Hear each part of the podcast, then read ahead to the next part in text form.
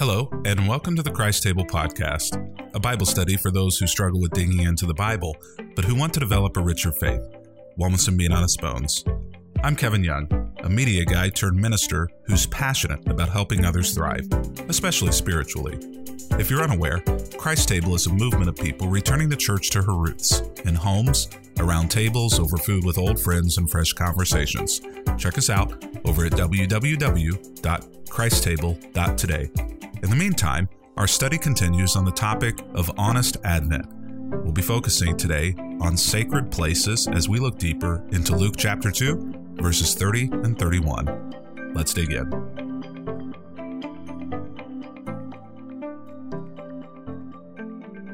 When we come to day thirteen in this passage in Luke chapter two, verses thirty and thirty-one, we want to talk for a moment about this idea of sacred. Now, I have been transparent over the years in that I don't necessarily see a divide between what is sacred and what is secular. I believe that God created everything that we see. And so, in a sense, I would say that I also believe that everything that we see here on the planet, everything that humanity creates, is sacred in and of itself. That being said, there are some moments where I have felt particularly transcendent in a location in which I was sitting, in a song that I was hearing, something that I was seeing, perhaps as a work of art. And in today's devotion, one of the things that Scott points out is this idea of cathedrals. And this cathedral, now maybe I should do a pop quiz and ask you where this cathedral is. Maybe somebody among us knows what cathedral this is, but cathedrals to me are exceptionally transcendent and perhaps even, if I can use the word, sacred locations. And this one, for me, among so many beautiful cathedrals, is one of my favorites, and it is actually the Notre Dame Cathedral, Notre Dame Cathedral in Canada.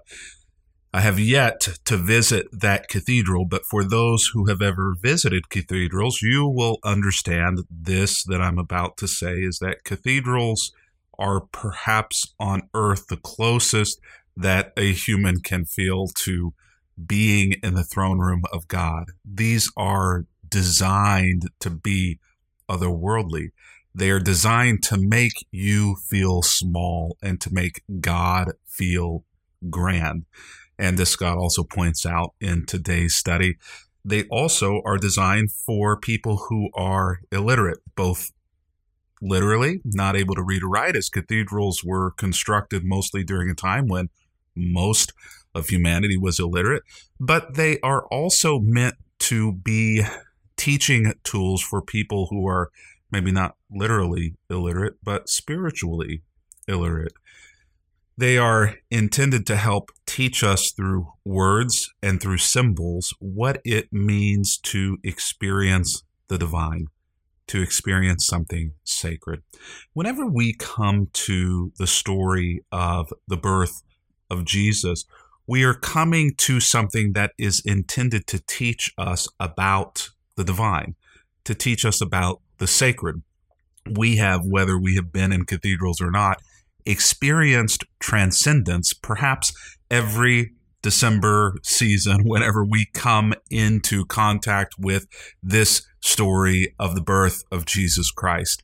Now, you may not have ever paid close attention to the Luke two story of Jesus' birth, to these two verses in thirty or thirty-one, but today they are the foundation of our journey spiritually. My eyes have seen your salvation, which you have prepared in the presence of all peoples. This idea of salvation oftentimes has been discussed, at least in the religious circles in which I'm a part of, as as being a a fire escape, as being walking an aisle in a church or or in a tent meeting or in a revival. It's been discussed as as praying the specific words of a prayer. In the Bible, though, whenever it speaks of salvation, salvation is spoken of in the sense of a, a rescue, a rescuing from something. The circles that I grew up in, the rescuing of something is is from hell. But I think that that is perhaps too limited a definition of what it is that God is rescuing us from. Salvation comes from the word salve, salve, something that you put on a wound so that it, it won't fester, so that it won't get any worse, so that it will heal or heal more quickly. Whenever I think of salvation, this this to me is such a beautiful picture of what salvation is. It is healing something that is wounded, repairing something that is broken, taking away the sting, removing the pain, allowing there to be peace, and allowing healing to come, preventing infection, preventing disease, and allowing there to be a healthy situation. Salvation. My eyes have seen your salvation. My eyes have seen your, your removal of the infection. My eyes have seen your peace. Mine eyes have seen your healing. Mine eyes have seen your rescuing, which you have prepared in the presence of all peoples. It is on display for all to see. When we talk about this idea of something being sacred, why do I say that I don't really see a difference between the sacred and the secular? Well, it is because I think that everything is sacred, but also one of the things that I think is clear to me now is that we make everything in life sacred. It is part of seemingly who we are, being humans, to make everything that we touch sacred. We sacralize every single thing that we put our mind to or our hand to. Now, it doesn't take much data to prove this. All that I might have to say is um, football, N F L football, N C double A football, international football, soccer. We choose our teams. We choose our players. Our choices are sacred. We show up to worship events on Sunday mornings. We chant the songs of allegiance that are chosen for our teams.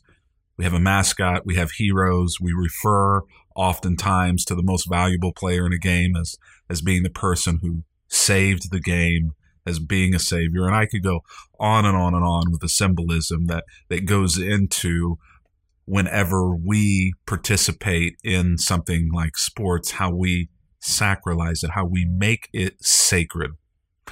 We do the same thing with our politics.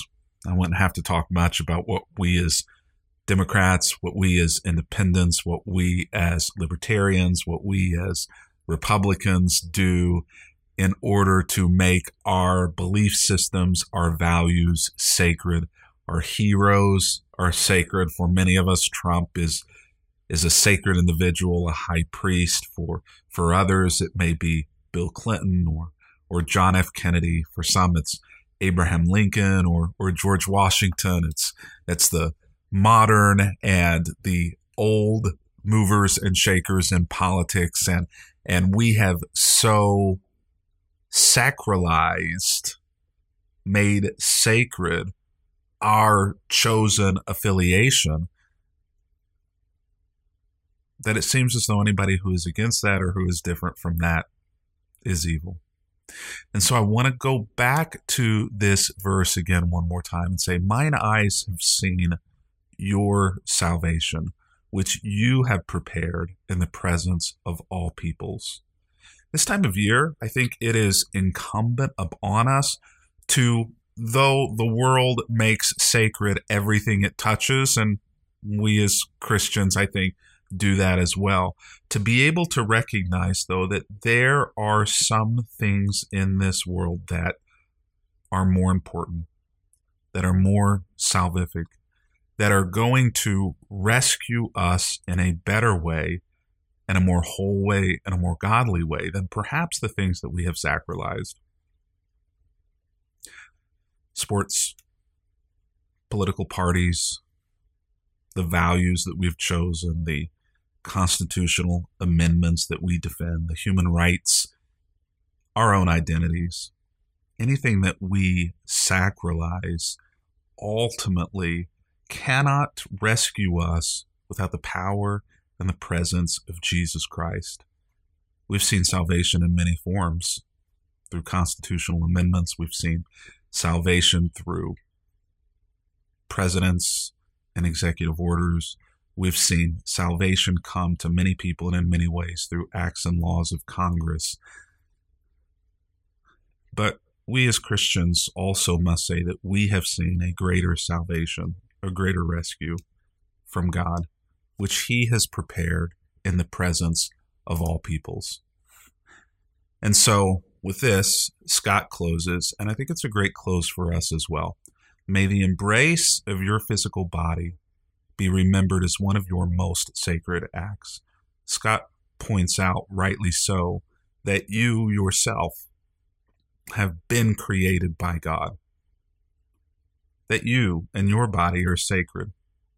In this time of year, we might seem to sanitize or or whitewash the Christmas story in order to make it pristine, in order to make it beautiful. But whenever we look behind the scenes at what's going on in the story with the animals and and the manger in which Jesus was born, and the process simply of of Mary, nine months pregnant, traveling, giving birth away from home, the act of birth itself, though miraculous, also is another M word, messy.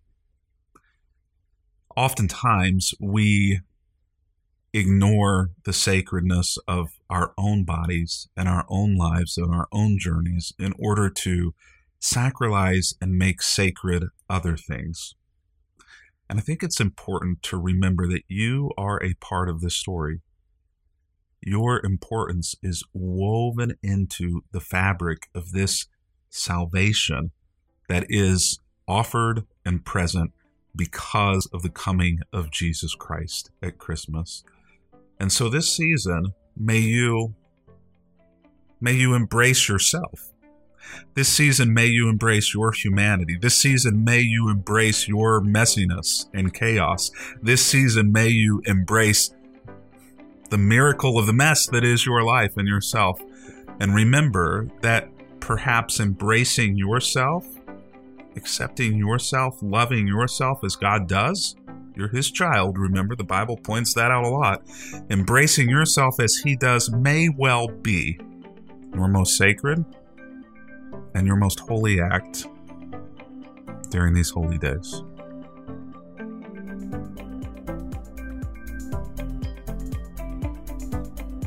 This Bible study on Honest Advent is brought to you by Christ Table.